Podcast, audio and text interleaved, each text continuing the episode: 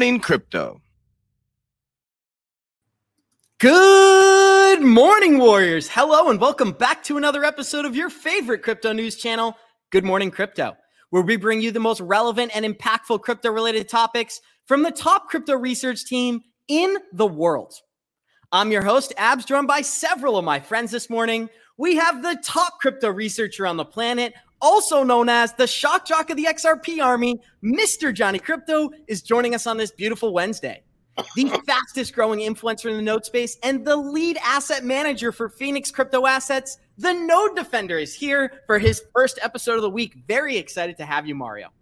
And today is a very special day because we have a very special guest, the largest influencer in the in Japan, known for keeping the XRP army together and deep diving on the future of global payments Many call her the mom of the XRP community. Crypto Eri is joining Good Morning Crypto to bring our listeners the latest crypto developments. So thank you very much. I'm super excited for this episode.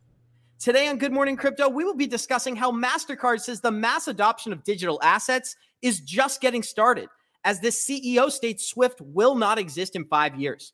We tell our listeners what we can anticipate in the years to come. Andreessen Horowitz has announced a $4.5 billion fund that will invest in cryptocurrency. And Ray Dalio calls crypto digital gold. CEO of Circle, Jeremy Allaire, makes a powerful statement on the future of money transfers and the role Ripple will have in cross border payments, as well as Kathy Woods, Elon Musk, and Jack Dorsey all publicly endorse crypto, stating it's going to be the main factor bringing power away from the governments and back to the people.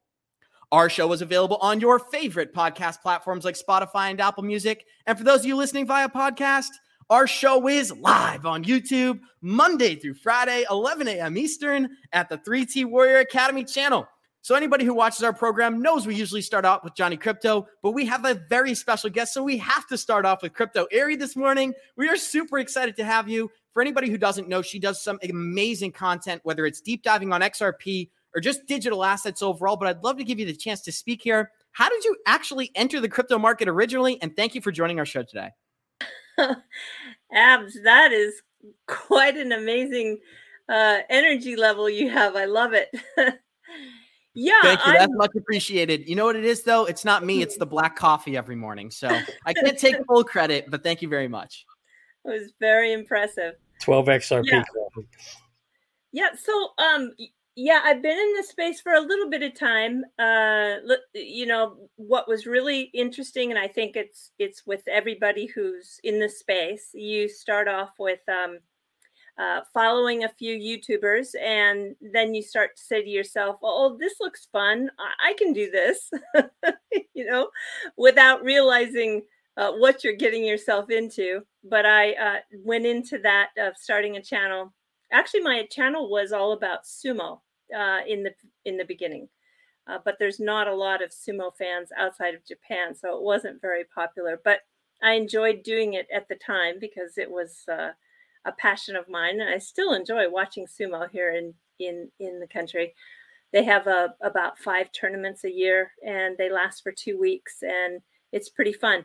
But uh, it was in 2017 I, I made the decision to uh, turn it into a crypto channel and uh, I, at that time, I was really heavily into. Well, there weren't as many. I mean, there's 19,000 altcoins now.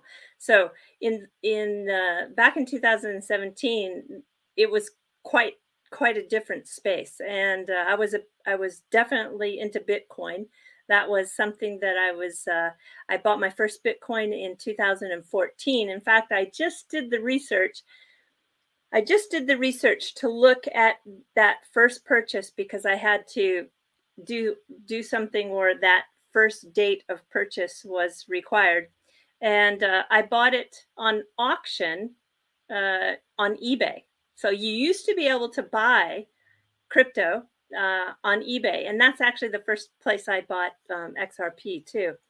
But then, uh, you know, in doing the channel and as the space matured a little bit and grew, uh, I think a lot of us started talking more about uh, just Bitcoin. And then I happened to go down um, a rabbit hole with XRP. and pretty much the rest is history. And I really stayed with XRP um, on a on a pretty serious level because there's just so much going on with that XRP ledger. There's just so much going on. So it's a really fun project to follow. And uh, I do talk about other other projects, but when it comes to XRP, I think it has uh, the potential to be, you know, one of the definite uh, survivors because there's going to be a lot in this space that don't quite make it. But anyway, that's that's that's pretty much it in a nutshell. That's awesome. And if you're if you're looking for XRP maximalist, I think you're in the right place because we have Johnny Krypto on the program today, Crypto Eri, and that's just for you. He usually rocks an XRP background, but Johnny Krypto, thank you for joining us on this Wednesday. We have some amazing content, and I have a list of questions I'm going to be asking Crypto Eri, whether it's about the markets overall or XRP content or central bank digital currencies, which we talk about almost every day on our channel. But before we dive into that, I want to say hello to our guests. So, Johnny Krypto, how you feeling on this Wednesday? And welcome in, man.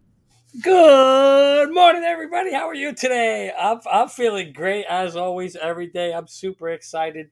You know, last week or two weeks ago, we had Bearable Bull on, and I said to him, we're gonna have crypto Eri on in a week or two weeks. He goes, "Oh my god, that's the XRP mom." So I don't know this crypto Eri, but you are. Eh, so we got crypto mom on the SEC, and then we got crypto Eri, who's XRP mom on uh, on the on Twitter. So it's so awesome to have you here. Thank you for joining us. We're super excited to have you, and can't wait to just dive into you know what you know, all your experience, you know your journey, how you got here, and, and how how you know your thoughts on all these different new things as we see the crypto marketplace evolving, right? From where you were many years ago to some of us who are getting in now to where we're going is really, really super exciting. So uh, happy to have you here and uh, welcome to the show. And I do want you, if you can share with us, we know you have a very unique Twitter name, Sento. Am I saying this right? Sento Sumo Saba. Maybe you can help us understand what that means. Yeah, well, the sumo you should you should probably understand now is the sport which is the national sport here in Japan. It's it's the sport, the wrestling sport of sumo. Sento is a hot spring, and it's a hot spring that is for the public. So it's just uh, like um, yeah. I don't know if any of you have any of you been to a hot spring before. No. Well, it's it's only really, in video games. Yeah, it's really something that is uh, loved, and there's just thousands of them because this is a volcanic uh, island, right? I mean, Archipelago is very much volcanic, and we have um, this hot spring that is from the top in Hokkaido down all the way into the south where Okinawa is. And so there's just, there, I don't know how many, there's at least hundreds and maybe into the thousands of hot springs. So uh, Sento is just one version of that hot spring. That's a that's a public version. So Sento Sumo and Saba. Saba is a kind of silverfish that is like a mackerel, and it's one of the yummiest ones when it comes to sushi. So those are kind of my my three loves Sento, Sumo, and Saba. ah, now it all makes sense. We just have to figure out how to work XRP into there, I guess. But that, that's Johnny, awesome. But you know what you did say that was very important is that we had we have Crypto Eri. Now for our next episode, we got to get Hester Pearson Crypto Eri on the same platform. We'll manifest yeah. that now. Will it take a few years? Probably, but I think we can make it happen. But I'd love to hear from the node defender, Mario. You make it happen behind the scenes, and you are the fastest growing influencer in the node space. So how are you feeling on this Wednesday? Uh, feeling great, Abs. First of all, I'm really excited to be here. Uh, really happy to have Crypto Eri on the show. I'm looking forward to getting uh, you know a little bit of our knowledge with some of the topics that we're going to be discussing. It's funny that you mentioned the hot springs because back where I grew up in Portugal, there's actually a place very close by that has uh, hot springs, but I've I've never experienced it. But I've it was it was known for like many years ago. It was known like all over Portugal for being this sort of miraculous place where you would come and a lot of a lot of like injuries and illnesses it would actually help with a lot of those things. So it's really interesting that you said that. It reminded me of this place which is very close to where i used to live. But super excited to be on the show. Looking forward to it. Abs take the floor man That was beautiful, Mario. Thank you so much. And I'm really excited to have you. It's our first episode of the week. Usually, Mario does four or five episodes, but he's been so busy. We really appreciate you making time for us today. But with that being said, we'll hop into our first, or sorry, we'll hop into this thing the same way we always do by showing you guys our Good Morning Crypto Twitter account at 3TGM Crypto on Twitter, where you get access to our entire team. Tweet at us, follow us. We love interacting with you guys but we will hop into the Bitcoin Fear and Greed Index. Johnny Krypto, we are in extreme fear. There's no surprise here. We're sitting at an 11, but I'd love to get some quick thoughts before we hop into the total coin market cap. You know, I just continue to sound like a broken record here, but I love me extreme fear. I tell everybody replace the word fear with buy, replace the word sell, greed with sell, right? And so for me right now, this is a buying time. And look at that chart right there. That's my favorite. So historically, if you look at last year, there's an old saying, sell in May and go away. And you kind of see that's kind of what happened last year, right? People sold in May, they went away, they came back, you know, start to buy back in July. They got to get in before the rest of the sheep will get in, right? And then you see it kind of skyrocket. So same thing. I love this time. I'm just slowly every day, weekly, put a little bit of this here, a little bit of that. Everything's on sale right now. I don't have to be watching my screen every day. I'm not panicking. I'm not worried because things aren't going euphoric. I'm relaxed. I'm calm, and I'm buying. I love this time. Crypto Eri, we'll get into a macroeconomic conversation later in the episode, but typically when we look at this chart, we say extreme greed is a possible time for accumulation. And eh, sorry, extreme fear is a possible time for accumulation. Extreme greed is a possible time to be exiting and executing on your exit strategy. I'd love to hear what some of your thoughts are on that.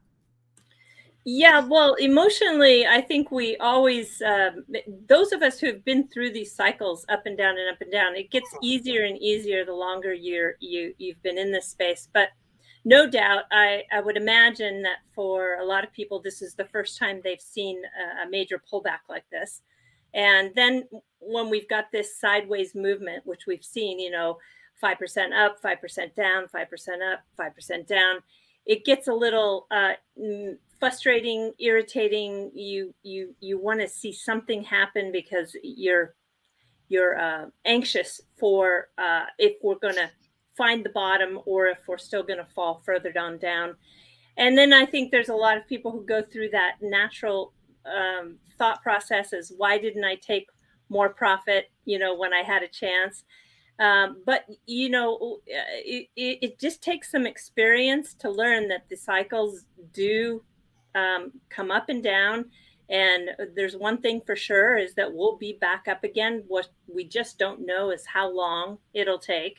And there's just there are a lot of I won't get into like you said you you want to talk about the macro in a little bit later in the video, but there there are so many um, unknowns right now and we're in a situation that we've never been in before in many reasons. Uh, and so at the end of this month too the uh, fed will start their um, their their uh, moving against easing. And so we we haven't seen that happen since 2018 and when that last was tried it was a complete disaster. It didn't work very well. And they had to completely reverse what they were trying to do. But I think they're really committed this time to do something because of the uh, inflation. And so I think they're going to try to raise rates for a while, which could have a disastrous effect on the stock market. And we are correlated to the market right now, the traditional markets. So I think everybody just is, you know, really sitting on the sidelines waiting to see what happens. And when I compare this bear market, what we're going through now, to what we went through in 2020, I think what really ended up saving us was the new flood of liquidity that came in from the Federal Reserve, of course. And like you just said, on June 1st, they're going to start offloading their balance sheets. So we are going to see the actual, the polar opposite of what we got in 2020. And that's why I think this bear market is probably only beginning. But the silver lining at the end of this tunnel is that institutions are lining up behind the scenes. They're building the infrastructure. And Johnny Krypto always says they're building the foundation for when they push us off the cliff. When it's time for retail to be involved in this market, all the infrastructure is going to be laid out and they're just going to flood us into what they've already built. But before we hop into that, I do want to go over the total coin market cap today. We are sitting at 1.26 trillion in global market cap, Bitcoin at 44% dominance, Ethereum just below 19%. Bitcoin is sitting at $29,700 this morning, still haven't broken through that $30,000 range. And like Crypto Eri said, we've just been consolidating these past few weeks. Ethereum is 1900, XRP is 40 cents, Cardano is 51 cents, Avalanche, 28 cents. Cronos, 18 cents. We have Stellar sitting down here at 13 cents. Cosmos at $10. Algorand at 40 cents. And Hedera Hashgraph, which we cover every single day on this channel, is sitting at 9 cents. So, crypto Eri, I would love to go back to you if that's all right. What do you think about the market overall? We talked about the possibility of the Fed doing the opposite of what they did in 2020. So this bear market could only be beginning. If this bear market is just starting, do you think it's an appropriate time to begin your dollar cost averaging process? It's always a good time to dollar cost average in. But if you don't do it on a regular basis, then maybe you want to wait just to see if uh, what's going to happen after uh, the first. Um, I I'm not I'm not making any any purchases right now. I'm I'm I'm in a sit and waiting mode, and um, I'm going to buckle down and be ready for a bear market if that should occur. And so I I think well, um, there are some amazing like when you went through the pricing right now. I just I can't believe on on some of those what they are at right now, but I'm still proceeding with with caution and uh, I think it's really important to always have a little um, dry powder or cash on the side because you definitely want to take care, take advantage of a market like this. This is when real wealth is built. This is when this is this is really seriously when you can uh, become, uh, you know, really in a in a position when the market does flip back to a bull market uh, it'll it'll just be so surprising if you take advantage of these bear markets. And it comes back to the old adage: billionaires are built where in a bear market. But what we always talk about on our channel is that you can't play short-term games in a long-term market. And you highlighted this in your original uh, talk that we had in the beginning. You're focused on 2025 and beyond, and you do know that this market is going to turn bullish again. It's just, are we relatively close to the bottom? There's so much uncertainty right now, but I'd love to hear from Johnny Krypto. Johnny Krypto, what are some of your thoughts overall? If Bitcoin continues to bleed, we know these altcoins are going to have a massive regression when that takes place. So, what are some of your thoughts on where the market is today? Yeah, I actually agree with Crypto Eri here, where you don't want to put all your powder in right now. That would be a mistake. I we none of us know where the bottom is. We believe that you know the next run, bull run, at a minimum, if there's no other catalyst that happen between now and 2024, you're probably looking at the next halving, which is going to be sometime in the March March 2024 timeframe, right? So between totally. now and then, yes, yes, right, yes.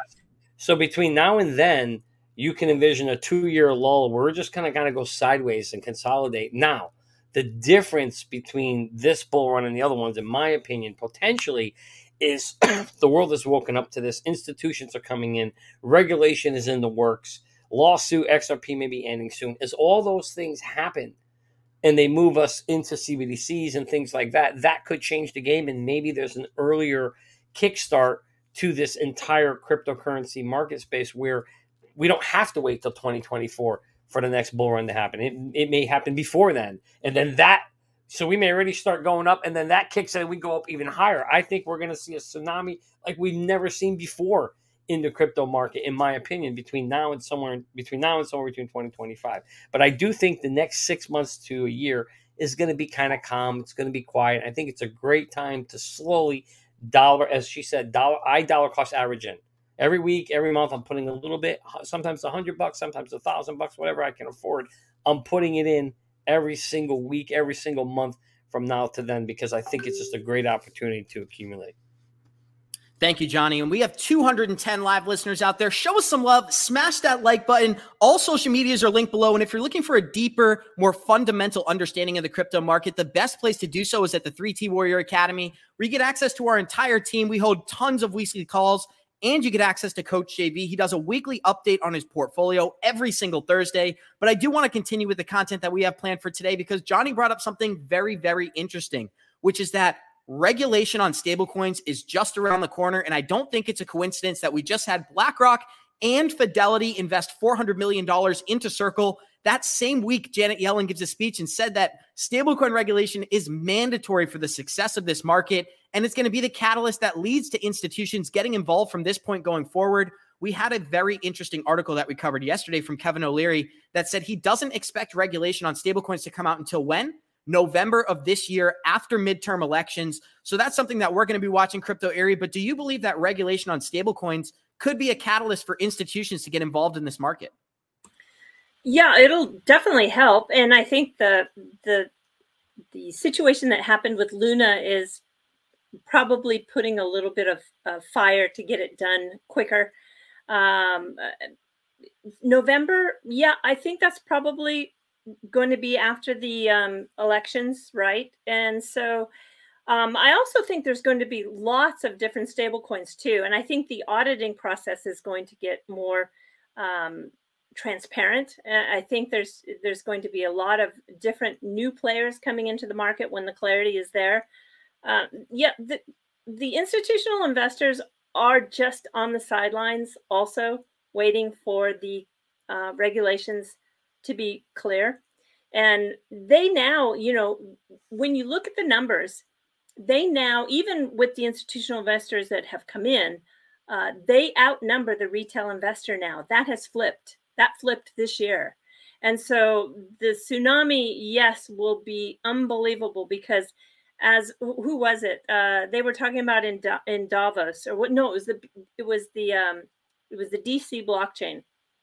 You know, when you look at the size of Bitcoin right now, just just under a trillion dollars in terms of market cap, that is nothing, nothing compared to what is going to be coming in with the uh, wealth sovereign funds for retirements and for all of the uh, institutional investment type um, strategies, it, it, it, you're you're talking it's going to just escalate into the trillions, and so we we just we're just almost there, and we're almost there with regulation, and that really is the biggest hurdle right now for the institutional investors. And what I think is so interesting is we saw Kathy Woods come out, I think it was two or three weeks ago now, and she called for a seven figure Bitcoin by 2026. But that wasn't the interesting part of what she said. What she said is that it would only take 2.5% of the total liquidity to be in institutions. So most of this is going to be retail and the decentralization narrative, which is reassuring for me because as much as we talk about institutions getting involved being a huge catalyst for the market, I think this market is built for retail. I'd really, really like to see the decentralized narrative continue going forward because there is going to be an attack on this market. I think that further on down the line, I'd like to say two years from now, we're going to see an attack on the decentralization narrative, and they're going to crash this thing and tell us that they sh- we should be moving into centralized projects like government-backed coins. Do you have any thoughts on that? Well, I don't disagree that they're going to come down heavy with a big, huge hammer on DeFi.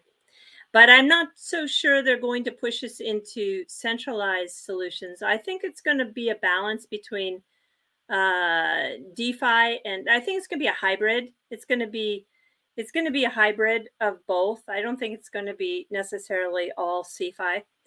Um, I think the biggest difference that you're going to see is that there's going to be a separation of the marketplace. Um, there's going to be those particular projects and assets that are deemed uh, blessed for institutional investment.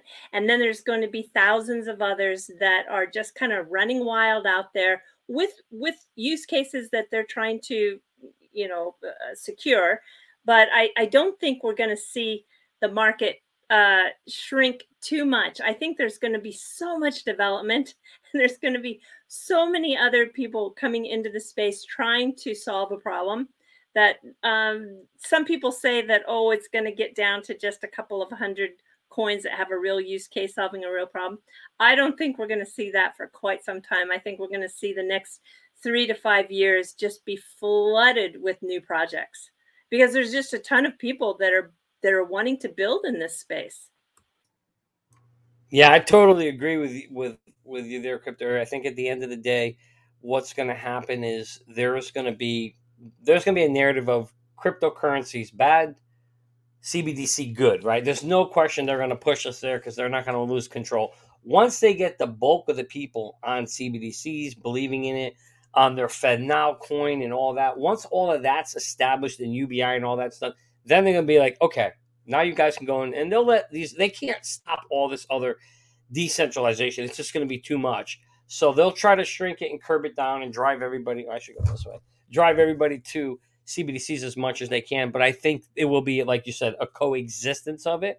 What that balance is, I don't know. It's probably going to be painful to get there because they're going to want to drive everybody to feeling something safe, right? And so, obviously, what's the first thing?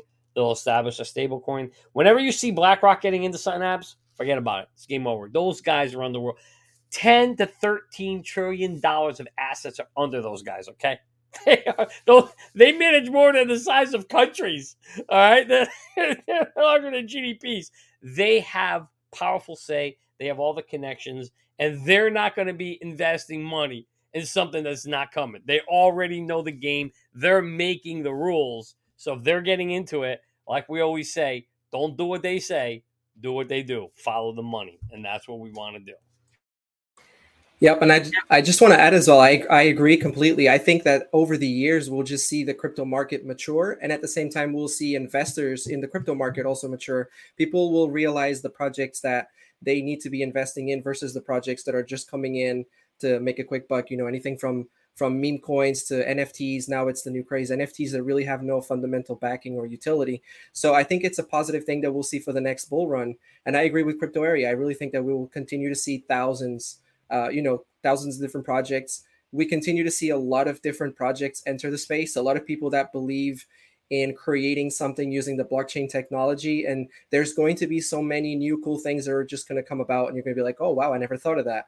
So it's still such a young market. And just to roll back a little bit on the conversation with what Crypto said as, as far as being in the space right now, um, being in the space right now while it's while it's boring it's it's definitely the the right time. And i remember that one of my biggest and i've said it on the sh- on the show many times had i continued to invest throughout 2018 2019 2020 that's really where that generational wealth is built you're spot on, Mario. And a conversation that we had with Crypto Eri really taught me something. We've only talked one time behind the scenes, Crypto Eri, but you already taught me a few lessons. And one of them was that I'm actually a relatively late investor into this market. I first entered this market back in 2020, but after listening to a lot of the conversations that we had, I didn't realize that you could even buy cryptocurrency on eBay until until you told me that. So it's funny. I think there's three generations of crypto investors, right? There's the pre 2017 people there's the 2017 to early 2020 people, and then there's the mid 2020 and beyond. And I'm part of that generation.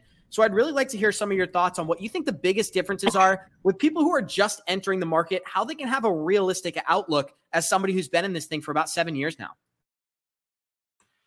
Oh, it's such a big question. I don't know how to answer that. Um, it is quite different uh, today.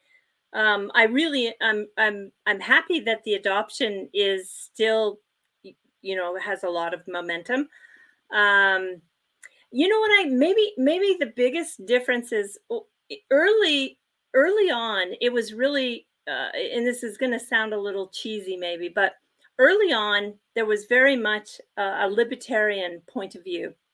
People were very excited that there was a chance to actually be able to transfer value among each other that didn't have any tie to any country and didn't have any tie to any uh, government. And so that narrative or that feel of, of why this was such an important technology, I find with the, the people who have just entered this space, that's not the primary reason why they're in here they are but that was the primary reason why most of us were into this space in 2013 14 15 and 16 and then when 17 happened and we had that nice little bull run up until the early part of 2018 it started to attract some of the speculators who just were in it just to make money. And i think now today um, a lot of the people who are are here that have just come in are trying to find because we've had two years of lockdowns all around the globe. And we were in a position where a lot of people lost their jobs a lot of people lost their incomes um, a lot of people don't want to go back to what they were doing before. So they decided to speculate on crypto to try to um, you know survive in a way that didn't bring them back to their old job.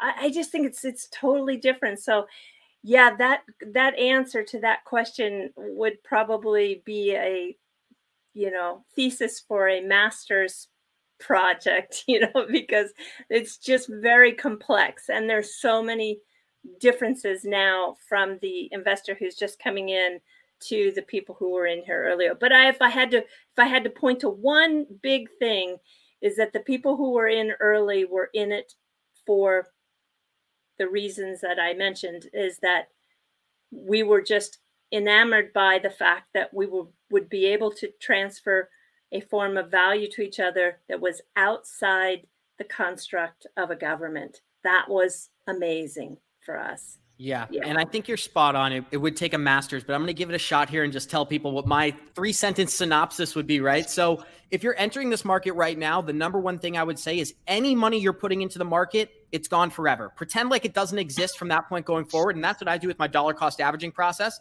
The money that I make every week, a certain portion of that goes out every single Friday. It doesn't even exist to me. It goes right into my crypto portfolio. And I've been doing that now for almost two and a half years. So it's paid a great benefit. You're going to go three, four months of high volatility. But then once you make some money, you actually have some cushion and you stop being emotionally affected by every bear run that we have. But I know Johnny Krypto has some comments, so I'd love to hear from him. Well, first of all, I you know, selfishly, I just want to say I'm glad Mario didn't invest in 2018, 19, and 20 because he'd be a, a billionaire by now in an elite, elite status, and we would have never got a chance to meet him and know him. So now we all get to grow together and hopefully become elitists together in this next bull run with Crypto Eri and all our wonderful followers and everybody here at the 3T Academy as we're learning how to position ourselves to generate, uh, to, to put ourselves in generational wealth growth, right? So that's number one. number two, you know what? What's what? What? What Crypto Eri's said is very true. I had a few friends that were telling me, just too bad I'm an idiot. In 2013, you know, we're all in the tech space, right? So they, you know, I have software programmers who are friends, and they're like, "Hey, let's go buy some computers. Let's go start mining Bitcoin." And I almost did it in 2013. They were looking at it like, "Ah, oh, we got to run all these servers," and we decided not to do it. Oh, we're morons. But I really believe back then when people got in this space in 2013, 14, 15, 16, maybe up to 17, it was because they truly believed in the technology. They believed in free, free currency, free freedom. It's freedom. That's what Bitcoin represents, right? You can't manipulate it. And so that that's what that class of investors and folks and people wanted. Then when all the speculators or when the, when some of the world woke up and said, "Holy shit, you can make a ton of money in these markets," you had all these whales and manipulators come in and change the game. And, and now forget it. Now you got all the elites and big boys control even the whales of 2017 are saying that this run they can't control the market anymore. They've said the dynamics have changed and actually it's the elites now the the the grayscales and the BlackRocks and all them that are controlling this market. So now you're just back to a typical stock market. Just look what they do with the stock market. That's exactly what they're going to do with this market here. So they're going to fool you into thinking stuff. They're going to put narratives out to tell you, look this way, and then they're going to do things that way. And we know that because, well, we got mindset training. We're Jedi Masters here at the Academy. So we're ready for it. But it is going to be a different game the way you invest in this. The good news is we're in so early and a lot of these coins or a lot of these technologies apps are gonna take off and be the rails of the future Web 3.0. A lot of them are gonna go away. We're gonna lose, but it's okay. You know, you bet on a bunch of race horses, you put your bets, and you know that not every horse is gonna win the race, but you only need one or two, and it's game over. Exactly, Johnny. It's know the game so you can't get played. And one of the things that you have to do when you're playing this game, you're either going to be somebody's exit liquidity or you're going to use somebody as exit liquidity. And that's what we're trying to teach at the 3T Warrior Academy. As much as you want to have that diamond hands mindset, there are appropriate times to exit and deleverage yourselves from this market. And I think we've all experienced that over the past year or so. So if you're looking for a more deeper, fundamental understanding of the crypto market, the best place to do so is at the 3T Warrior Academy. And we have 212 live listeners out there. Show some love, smash that like button. We are right about to get into our first articles for today, which is some amazing content. And anybody who knows this show knows we're huge fans of Elon Musk. So, our first article is, of course, Elon Musk believes in the benefits of crypto, empowering the people over government. So, Elon Musk, Kathy Woods, and Jack Dorsey hosted a live event on May 24th and spoke about various topics, including the future of crypto and the high hopes they have for Bitcoin. One thing that all three of the people on the panel agreed on was that cryptocurrency is going to be necessity going forward and that the future of cryptocurrencies will be vital in bringing power away from the governments and back to the people. Elon Musk addressed that one day he hopes cryptocurrencies can make an entire concept of money more efficient and will benefit and empower the people, giving them back control over the government. That is reiterated over and over again throughout this article. Before we deep dive into what Kathy Woods and Jack Dorsey had to say, I'd love to get some comments from the group, starting with Johnny Krypto and then heading over to Crypto Eri. Johnny Krypto, we always talk about Elon Musk on this channel, mainly because I'm a fanboy. I've been following Elon since 2016, maybe even 2015 when I was like a sophomore in high school. But one of the things I've always found interesting about Elon is he tells it how it is. I remember back in 2018, he did an interview where he publicly criticized the SEC, and it was the first time I'd ever see anyone do that. I get it, I'm relatively young, but at the same time, it was eye opening for me that people can even attack government agencies in that way. Do you think he has an authentic perspective, Johnny Krypto? Will crypto bring power away from the governments and back to the people? Well, I think first of all, that's a very different question. Can cryptocurrency do that? Yes, absolutely. Will they allow it? No, absolutely freaking not, in my opinion. No freaking way that they're gonna. They, they worked too hard, too many years. We know what they did in 1912, so they can make uh, the the fake Federal Reserve in 1913 to gain all the power. There's no damn way they're gonna say, "Oh, okay, we're just gonna give it back to the people." It's not gonna happen. I told you this yesterday. I tell you every day. This is just WWE. We got Angelina out there today. Oh, maybe she's not here today. We got a wrestler as our fan here. So WWE, right? This is just a show.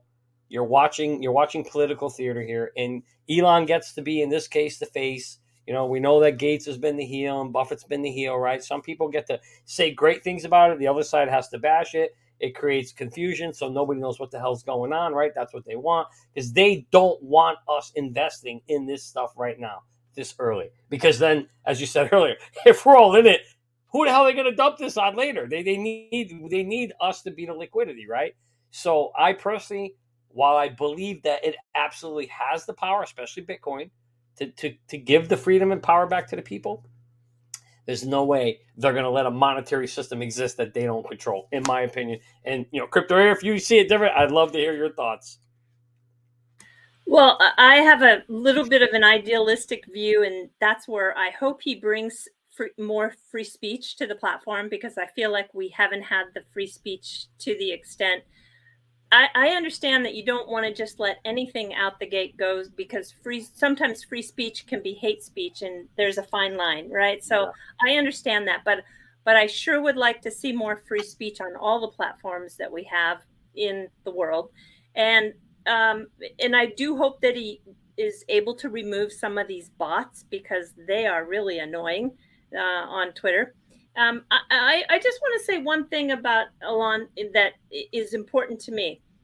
I, I like the fact that he kind of supported the meme coin Doge because mm. Dogecoin is in its in its truest pure simplest form it is also a, a, very much like bitcoin where it is you're able to in a decentralized manner transfer value and mm-hmm. it, it has some amazing use case that is going to bring it utility coming up with flare so don't forget that flare networks has chosen to actually bring this coin under its f assets and you will be able to execute different kinds of smart contracts with Dogecoin. And so people who put this coin down or look down upon it, and and I just think that um, that's not right. And I think that it deserves its own place in this space. And so I just felt personally glad that he was supporting it. And I hope that they have developers that that continue to build and improve upon its code and I think it's fantastic. So I respect Musk for for for for embracing Dogecoin. I really do because I think sometimes everybody thinks that Bitcoin is it and everything else is shit. And I sorry about that. Don't want to get you thrown off, but I I don't I don't agree with that kind of um, narrative. Well, Crypto, you don't have to worry about getting thrown off for swearing. Yesterday, I think we had 13 F bombs happen on the channel. So I don't think shit will get us thrown off. We got a lot more to go to before that takes place. But I do want to hear from the node defender here. Mario, we had a really interesting quote from Jack Dorsey that said the reason crypto is, is stumped right now is because there's not a monetary policy that endorses cryptocurrency. So when we see a shift in monetary policy, when we see a shift in regulation, that's when we're going to see the floodgates open and the most powerful people in the world are publicly discussing this. What are some of your thoughts? I agree. I agree. I, I I do think that Elon. I honestly think that he's he's a positive speaker for the space. I agree with Crypto Eri. I I like the so yesterday I I did a class for for some eighth graders at school just t- talking about blockchain and, and Bitcoin. And it was really interesting that a, a, lot of these kids actually knew Dogecoin and they asked me about Dogecoin. And I actually gave the example that Dogecoin is a perfect example of what a decentralized currency or a decentralized project really is because it got completely dropped off. It continued to exist. Then all of a sudden, Elon Musk was, you know, he he made he he made his uh his interest in the project public and they got picked up again and and it, it got this uh, it matured it goes back to what i was saying before it matured so that was really interesting to see and um, jack dorsey uh, cathie woods those three people are just big prominent speakers for the space they will continue to drive adoption as far as the twitter freedom i really think that freedom is needs a delicate balance because as you give people freedom, then they have the freedom to do amazing things, but they also have the freedom to do very stupid things. So there needs to be a little bit of a delicate balance. And I think that's going to be the biggest challenge is figuring out how can we create more freedom or allow more freedom into the platform without negative or bad things being created by the the bad people, unfortunately. And Crypto Eri brought up something really, really interesting, which is that she she backs Elon's public promotion of Dogecoin, right? Where a lot of people in the crypto community thinks that's a classic example of misdirection. So some people think that he's leading retail into Dogecoin because it's not a project with some actual utility, but you just brought up the fact that it will have real utility going forward. Maybe you can speak to that a little bit more. Do you think it's an example of misdirection? Clearly you don't, right? No, I I don't. And I'm not actually sure if he is I I'm not sure if Elon really knows about Flare networks, but the fact that they are going to provide that utility uh, for not only those beginning, um, you know, set of five that they've that they set out to launch with, but there is going to be this bridge uh, through Layer Cake that is going to be able to bridge Bitcoin and all of them into having real utility. And the DeFi solutions that are going to come out of Flare networks are going to be mind blowing, really mind blowing. So um, you can also study that layer cake, and they're going to be insured. So they're collateralized those contracts so that you don't you you, you mitigate the risk of of of losing money when you are doing you know you can you can have impermanent loss right in some of those contracts when you're when you're dealing with liquidity pools, et cetera. And I'm not going to go deep into that, but but they have come up with some solutions that are just amazing. So yeah, no, I and I'm not one that truly I'm not one of these people in this space that's a maxi for anything. You know, I I want to see the entire space flourish because I really do believe in that cliche statement, you know, the the boats all rise with the tide. And so I don't want to see anybody fail. I was personally really sad, although it has a chance to to revive some way somehow. But when Luna crashed and burned, um, not just because I had Luna in my portfolio, um, and I thought I thought it was a great experiment, and I I had a lot of uh, I had a lot of hope that it was going to work. We shouldn't be too hard on Luna, although I know a lot of people lost money, uh, but you have to encourage the experimentation and you have to go into it knowing, like you said, uh, Abs, that any money you invest, you have to be ready to lose it. And, and so we learned a lot. The space learned a lot from that crash and burn. Um, and, and it's interesting how they are trying to, you know, revive the project through a fork and do a Luna Classic. And that's going to be very interesting in terms of just if they can pull that off. And so, yeah, I guess I'm my brain is going in a million different directions as I'm as I'm talking, but getting to the point of Dogecoin, Dogecoin deserves a, a spot in this ecosystem as much as any other digital asset does. That's how I feel. That's fascinating. And, and it's interesting that you say that because I don't think a lot of people are willing to make that type of a statement, right? But you have some very fundamental reasons for why Dogecoin is going to be prominent going forward. And I think use cases, a lot of them are created by who's backing the currency. The fact that Mark Cuban and Elon Musk and a lot of these public figures are going to create additional use cases for Dogecoin going forward. Like I saw that eventually you may be able to purchase a Tesla using Dogecoin and you can buy Mavericks merchandise on their website and in their facilities using Dogecoin. So that's another real world use case that we're talking about now. But I do want to hop into a CBDC article because we had the MasterCard CEO teases the CBDC panel saying that Swift may not exist in five years. This is huge news. MasterCard CEO had people gasp when he answered no when he was asked if Swift will exist in five years' time. This was during a discussion of cross border payments and the potential of CBDCs on the financial system. A really impactful quote we have here is if you get a payment with all of the data attached that you need as a company, the cost savings of that, in addition to the payment cost being lowered and the overall productivity boost, that's the real goal here. And that's another real world use case that we're getting from cryptocurrencies. If you don't adopt this technology, you're going to be left behind. And I think MasterCard and a lot of these other global firms are starting to understand that. It's only fitting we start with our special guest. So, Crypto Eri, what are some of your thoughts? Yeah, I covered this in tonight's video. Um, it it was surprising. Um, he's the only person on the panel that felt this way. Nobody else was really willing to go out and and say that. Then they actually sought out another comment from a spokesperson at at uh, Mastercard, and they tried to downplay the statement a little bit. It is a really it's a huge statement. Um, I think that he doesn't necessarily think they're going to disappear um, what he what he said is that he thinks is going they're not going to be a dominant player. Um, I think that if they want to be a dominant player, they're going to have to uh, quickly, very quickly, uh, adopt where the technology is strongest. And I'm not saying just going with Ripple and XRP, but they have to be able to be flexible enough that they've got to get rid of that old just messaging system. I don't think they can build it on their own. They're going to have to just they're going to have to collaborate on a on a really major effort. They're working with Accenture right now. They're working with Amazon blockchain. They're working with uh, Capgemini. Uh, but they're doing that because they're trying to find their right rightful space and uh, they they know that it's ticking on them in terms of the the amount of time that they're going to be able to maintain uh, what their business model is. Uh, do I think they can reinvent themselves?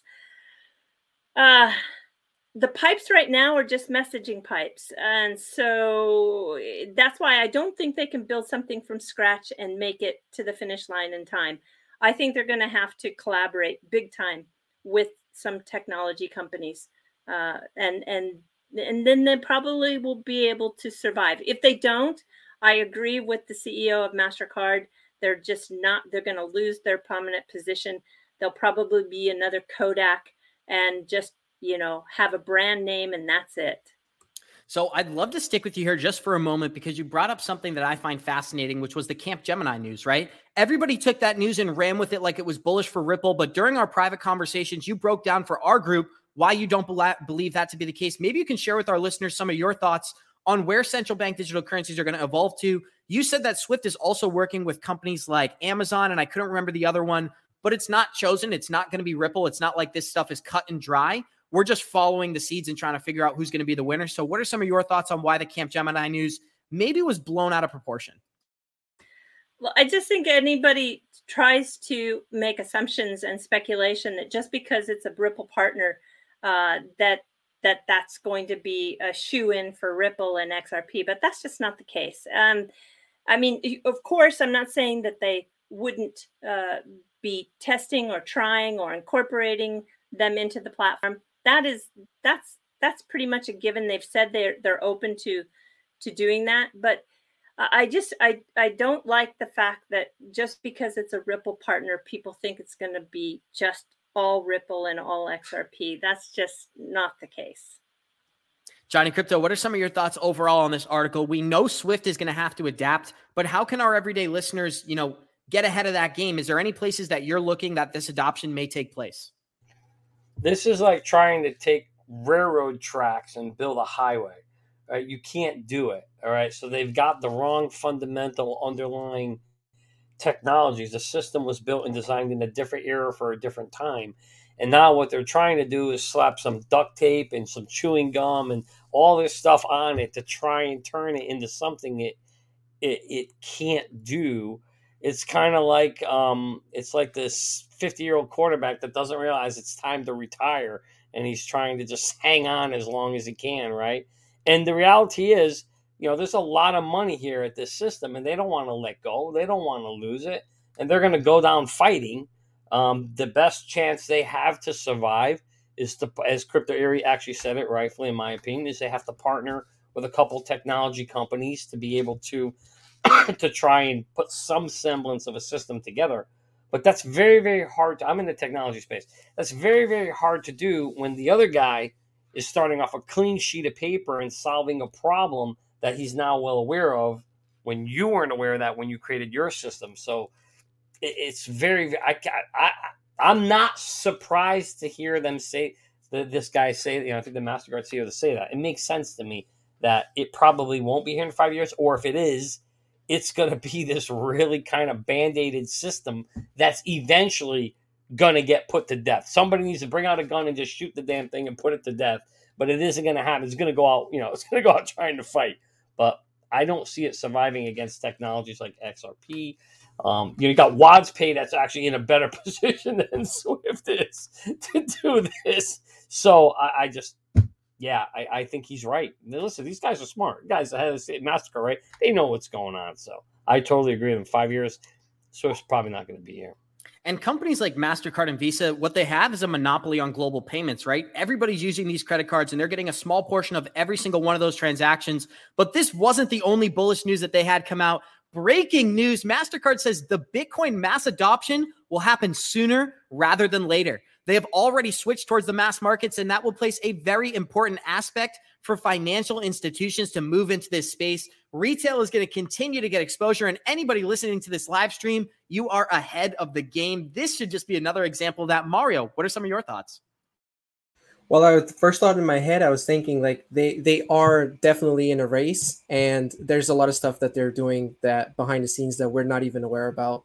Um, not that they don't want us to know, but they don't want competition to know. And so, yeah, I mean, well, we got to take these things as as as just signs of all the different adoption that's happening in the crypto space, and we know that that it's it's going in the direction that we know it's going. In five years from now, us as retail investors will be able to capitalize and and change our lives from that. But yep. And as we watch the floodgates open and the adoption continue, we have another humongous update from a financial firm. JP Morgan says cryptocurrency has overtaken real estate as one of its preferred alternative assets. Crypto Eri, do you have any thoughts? You know, I just I don't understand this exactly. So JP Morgan is saying that cryptocurrency has overtaken real estate as its preferred alternative assets.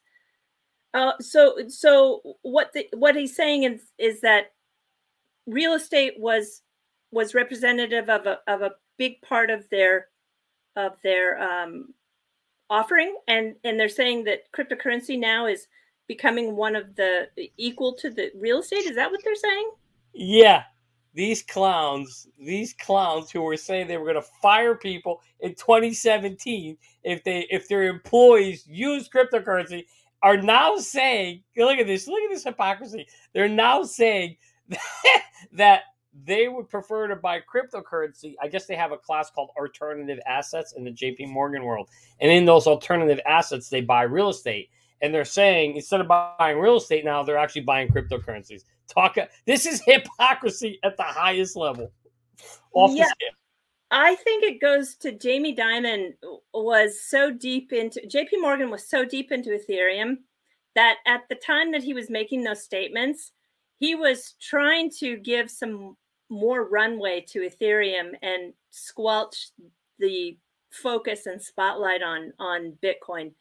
Um, I think it was. I think that's totally related to where his investments were, and that was with uh, the Ethereum Alliance. And so um, I think that was his deal uh, at the time he was putting Bitcoin down.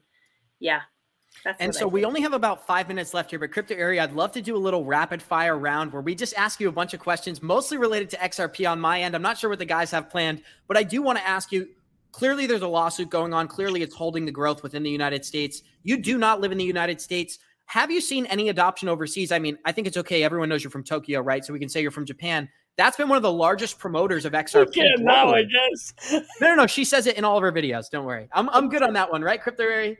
Okay. yeah, yeah, thank you. yeah, you're fine. Everybody knows I'm in Tokyo. Exactly. So, one of the things we've seen is Japan being willing to adopt this technology way ahead of the game when it comes to the United States. So, as someone who lives in Japan, have you seen a larger adoption of digital assets than maybe some of us American investors? Yeah. Do you know why that Japan was early to adopt? Do you have Do you have any Do you have any idea? No. If That's if. I if I were to ask you who who the one individual is, or he's still alive, so he's not a was. Who who is who is the one individual that is responsible for Japan's adoption so quick? Just think, think. Satoshi. no, It's SBI. I thought the SBI was something. to do SBI is the largest outside shareholder of Ripple, and yes, uh, SBI is uh, is absolutely right now driving adoption in so many different ways. But but go back even further than that. It's Roger Ver. Do you know Roger? We got a new Roger. Nope. I don't know him. Okay, he's his he's called Bitcoin Jesus. He is also responsible for the fork that happened in 2017 that was really devastating to the space when Bitcoin and Bitcoin Cash had a hard Mhm. fork. Yeah. Okay. So um, Roger Ver, who's also an early adopter in, um, uh, not early adopter, early investor, one of the earliest investors in in Ripple.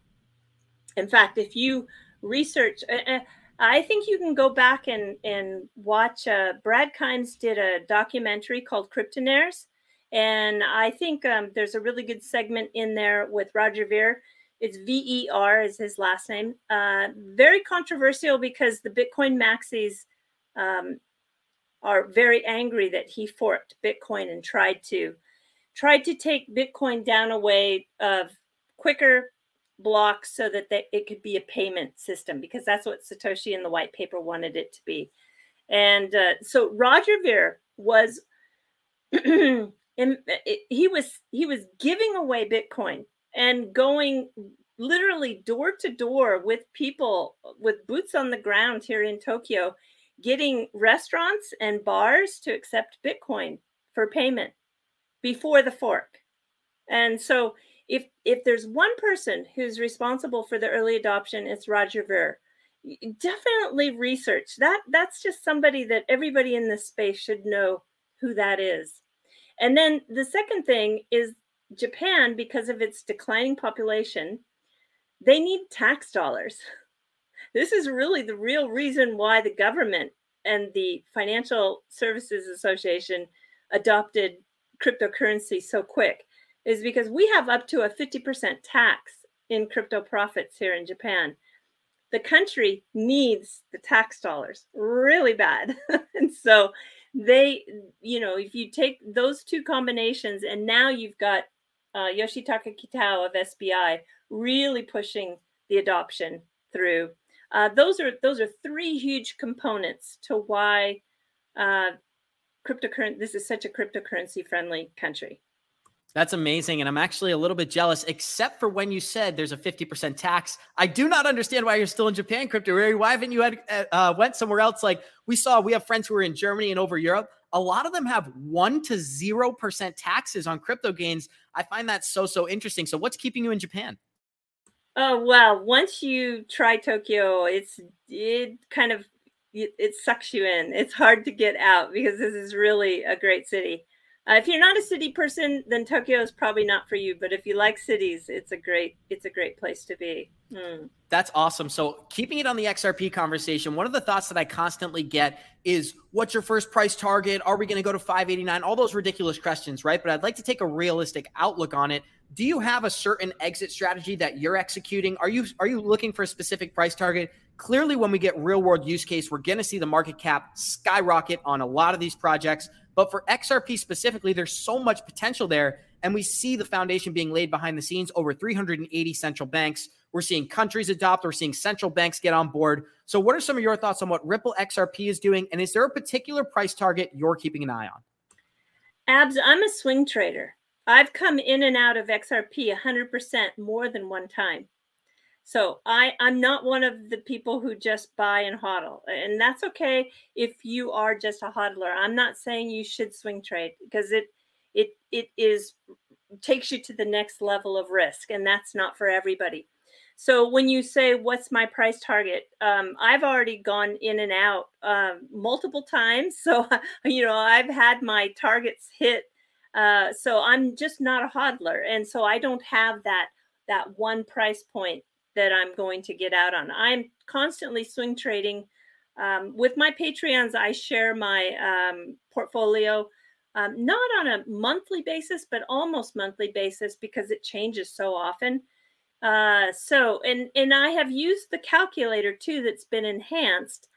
Susan Athey uh, did a calculator for uh, the parameters that you can plug in to XRP based on um, a lot of a lot of uh, factors, right? But then now we have even more parameters to plug in, which it's been that calculator has been redesigned. So you can play around with that, and it's still it's a um, it, it, it, it, it there's just just so many. It depends to answer that question, but uh, I think for for uh, me, I just want to give one bit of advice to everybody um, don't be greedy.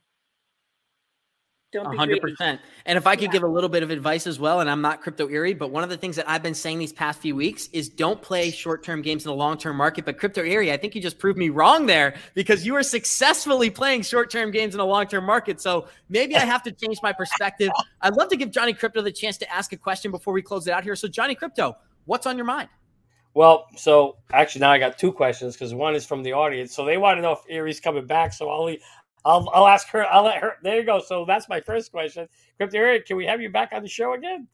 Yeah, yeah, of course you can. Um, it's it's always fun to be on this side of the uh, on this side of the camera. yeah, it's kind of enjoyable. You know, you just kind of just show up and and talk. It's great. great. That's well, awesome. Go, I'm really excited, Johnny. Thank you for putting her on the spot there. I don't know if we can confirm that as a yes because of all the pressure, but I'm going to take it as a yes. So thank you, Crypto Eri. It's very much appreciated. Yeah. Uh, so uh, so thank you. So there you go, folks. You kind of heard it right from right from the horse's mouth there. So, uh, but in terms of my question, so in the, in the in, in the pre-show we talked a little bit about this whole relationship between XRP, XLM. I don't know how much of our audience even knows really the history of there, but I'm just curious if if you want anything you could share about what your thoughts are on XRP, XLM. Will they coexist? Are they good buddies? What what's your what's your thoughts there?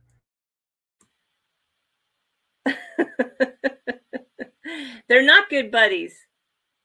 Mm. Um, they are both vying for the piece of the pie. Seriously, uh, it's a battle.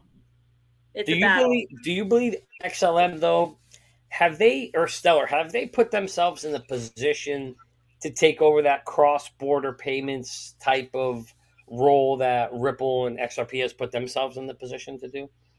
Well, I think the rails are providing a lot of solutions, especially in some developing countries right now. Yeah, they're, the rails are being used big time, especially in Africa. For CBDCs, um, for CBDCs, do you uh-huh, and CBDCs too. They're okay, being okay. yeah. So so they're making a lot. You know, it's it's funny. They seem to go under the radar more than Ripple yeah. and XRP. They they don't unless you really seek out the research to find out what they're doing. Um, they they just go a little bit more under the tide, you know. So I think they are making a lot of headway. Um, the difference, though, is that the XLM is not really being singled out as a use case. It's just pretty much functioning uh, to secure the network, which is really important. Um, but I don't see a lot of people using XLM in their use case. They're they're issuing their own assets on the Stellar rails and uh, it's a it's you know great tech uh, should be because it's very very close to what uh, the XRP ledger is. So uh, uh, yeah, so but do I think that they are like holding hands uh, going down the the yellow brick road together? Absolutely not. yeah, there's a lot of thought. There's a lot of talking. Oh, they're gonna they work hand in hand. They came from the same company. The reality is, yes, they did, and they left on a very bitter situation. Um, you know, and it's publicly out there, all the records and all the issues there. But yeah, so I just thought that was fascinating to see what the situation is there. And if I could just close this out here, I do have one additional comment. We often get questions about HBAR on our channel. What are your thoughts on HBAR? And if you had one other currency you'd recommend people do their research on, what would that currency be? Oh, those are good questions. So I I put HBAR in my portfolio. Why? Not because I researched it, which is totally against my my my way because I think you have to research everything. However, I relied on King Solomon, and I relied also on Bearable Bull, and I relied on Kevin Cage. Those are three guys that have done their research on HBAR. So I felt like I didn't have to. So I added HBAR to my portfolio. I don't do that often. I don't recommend that to anybody. it's one of maybe just two or three. I have 36 in my portfolio. That gives you an idea how wide my portfolio is. I just did a, a, recent breakdown for my patrons, and so I I know that figure. Uh, I, I think there's three or four that are in there that are based on those three guys and their research. Also, also uh, uh, Darren uh, Fame, you know Darren XRP Darren. He also is an amazing researcher. So when I hear things that those four guys have have researched, I pretty much am like, okay.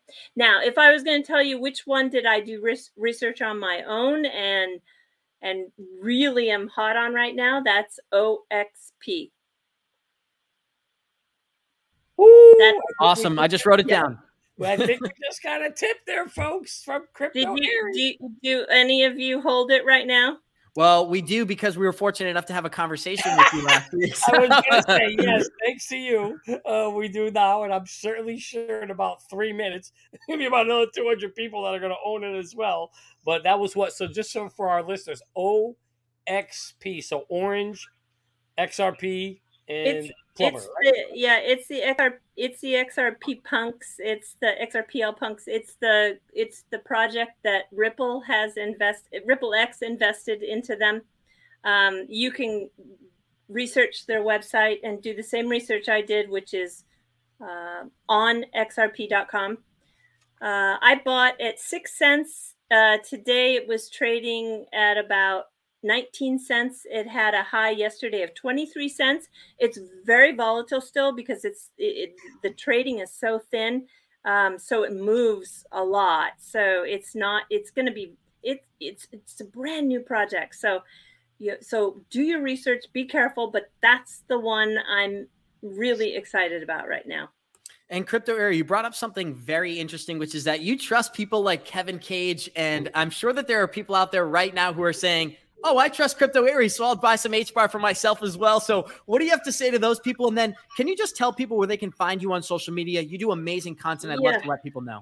I will, but you know, look at me. I made a mistake with Luna. You know, so that was that was a hum that was humbling because I was really a big Luna fan. So I, you know, I I I I understand that sometimes people trust other people's research. And so I'm telling you, don't do it.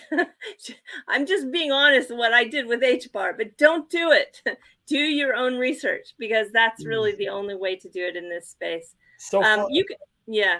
So for OXP, is that a long term hold for you, or is that a is that a one of a kind of a short term I, I I haven't I haven't swung traded it yet and I say that yet because I'm I love this I love this roller coaster uh, that it has, but it's such a new it's such a new project that I'm I'm still watching it carefully. You know, some digital assets that have a three, four, five year history, the the market cycles are a little bit more predictable because they tend to repeat themselves. But this is so new. I am a little nervous to trade out of it yet. I put that yet in there. Uh, so yeah, But you can find me on Twitter, Sentosumosaba, and you can find me at Crypto Eri channel on on YouTube. And uh, yeah, you guys are really your energy is infectious. I love it. Thank you so much for inviting me. Thank you so much. It's amazing to have you. And just to give you, you know, give you your props because props are due. My XRP journey actually started two years ago. It started with digital asset investor, the bearable bull, and who else? You, Crypto Eri's. So I yeah. guess I have to thank you because I eventually ended up here. And I know that we're going to continue to grow and do amazing things. And I hope that you can continue to come on our show and join us. I know Johnny Krypto had some closing comments, and then I'll take us home. Yeah, no, just uh, wanted to say thank you for having me on. Same, same as me. Uh, when I got started, there were a few influencers in the beginning. You know, BC Backer, Bearable Bull, in Crypto Eri, you were one of them. So it's so cool that a year and a half ago, here I was watching you, and now here I'm talking to you. It's really, really cool and exciting. Uh, it's so great to see this whole community come together as we build and we all grow together. So thank you for your time. It was great having on the show. Can't wait to can't wait to do this again soon. Thank you. And Mario, any closing comments for Crypto Eri? Yeah, I just want to say the same thing that Johnny just said. Just thank you for coming on the show. Yeah, you're one of the people that that I've watched occasionally as well. You know, back a year ago when I was super deep into XRP, along with the Bearable Bull blockchain backer, and it's just really nice to now be in this position where I get to also talk to you, talk to him, and it, it's just a really humbling. It's a very humbling experience for sure. So that'll nice. close us out. Oh, go ahead. Sorry, Crypto Eri. No, I was just saying it was really nice to meet you, Mario. Appreciate it. Likewise.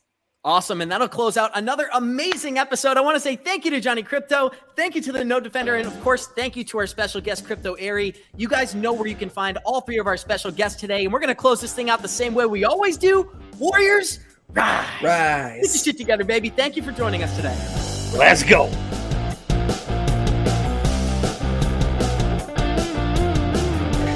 Here we go. Feeling like that. Feeling like that first one today we'll see you in 23 hours. Let's go.